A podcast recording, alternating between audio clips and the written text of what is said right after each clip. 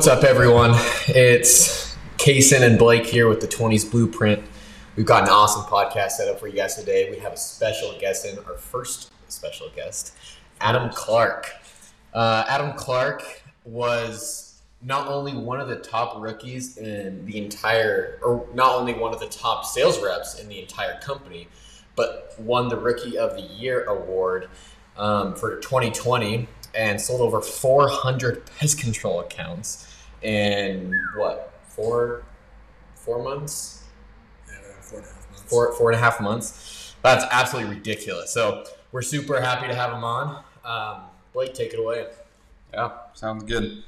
Excited to have Adam here. I uh, grew up with his brother in high school. We were best buds, and that's me and Adam got connected. So, enough from me. I, I have a few questions for Adam that I think would be helpful to our listeners, people that are looking to get into sales, people that are new to sales, even experienced reps. So, first question, Adam. Um, can you kind of explain where you were last January and where you are now?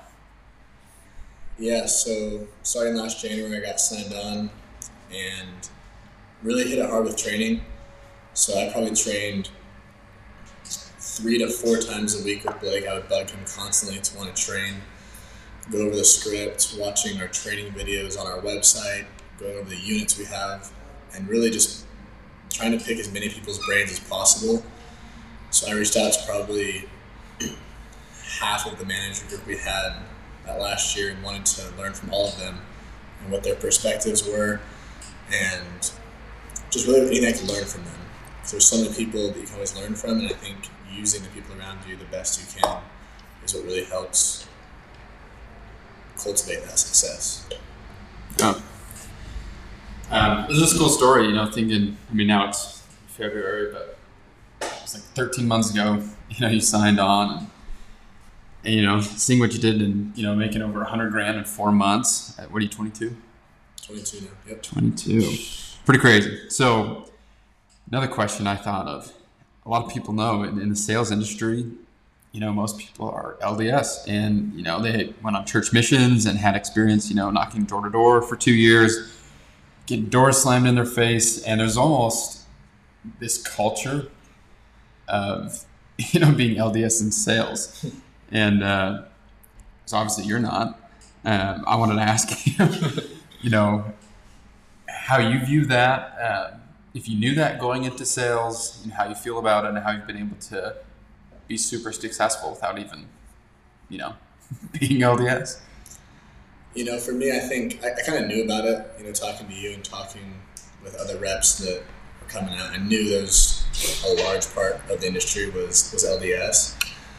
I think that might have been one of the things that helped me, just because I was very naive to the industry. I didn't know anything about it. So when I set my goal of 400, you know, I didn't know it, but I'm sure in the back of your mind you were thinking how that's crazy for a rookie to say. But that's kind of what helped me is I wasn't really aware of what the averages were and what people are typically doing their first year. So I think for me, not knowing what the averages were, what typical reps do, that really helped me hit my goal of 400 because I just went out there, I set my goal, I knew what I had to do every day, and that's really helped me achieve the success by kind of being naive in a sense. Yeah.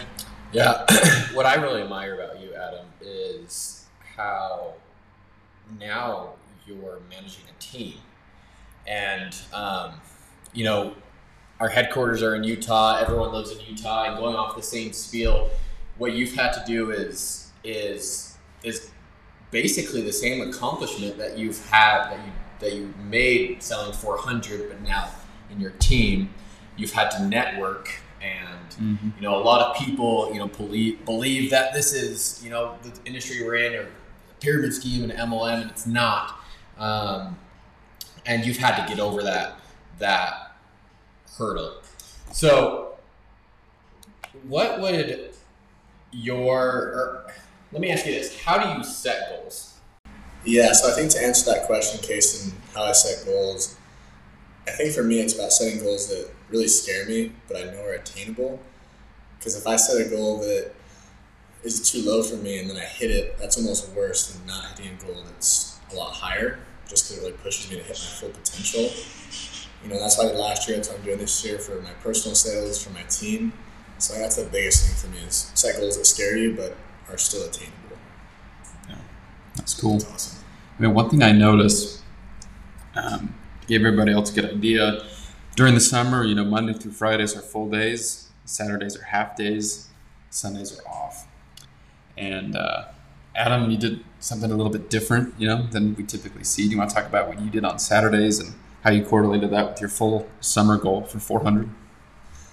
Yeah, so on Saturdays, a lot of people would stop half day, like you were saying, and hang out as a team, go do some pretty fun stuff. But what I realized was, you know, I'm there to work for the summer.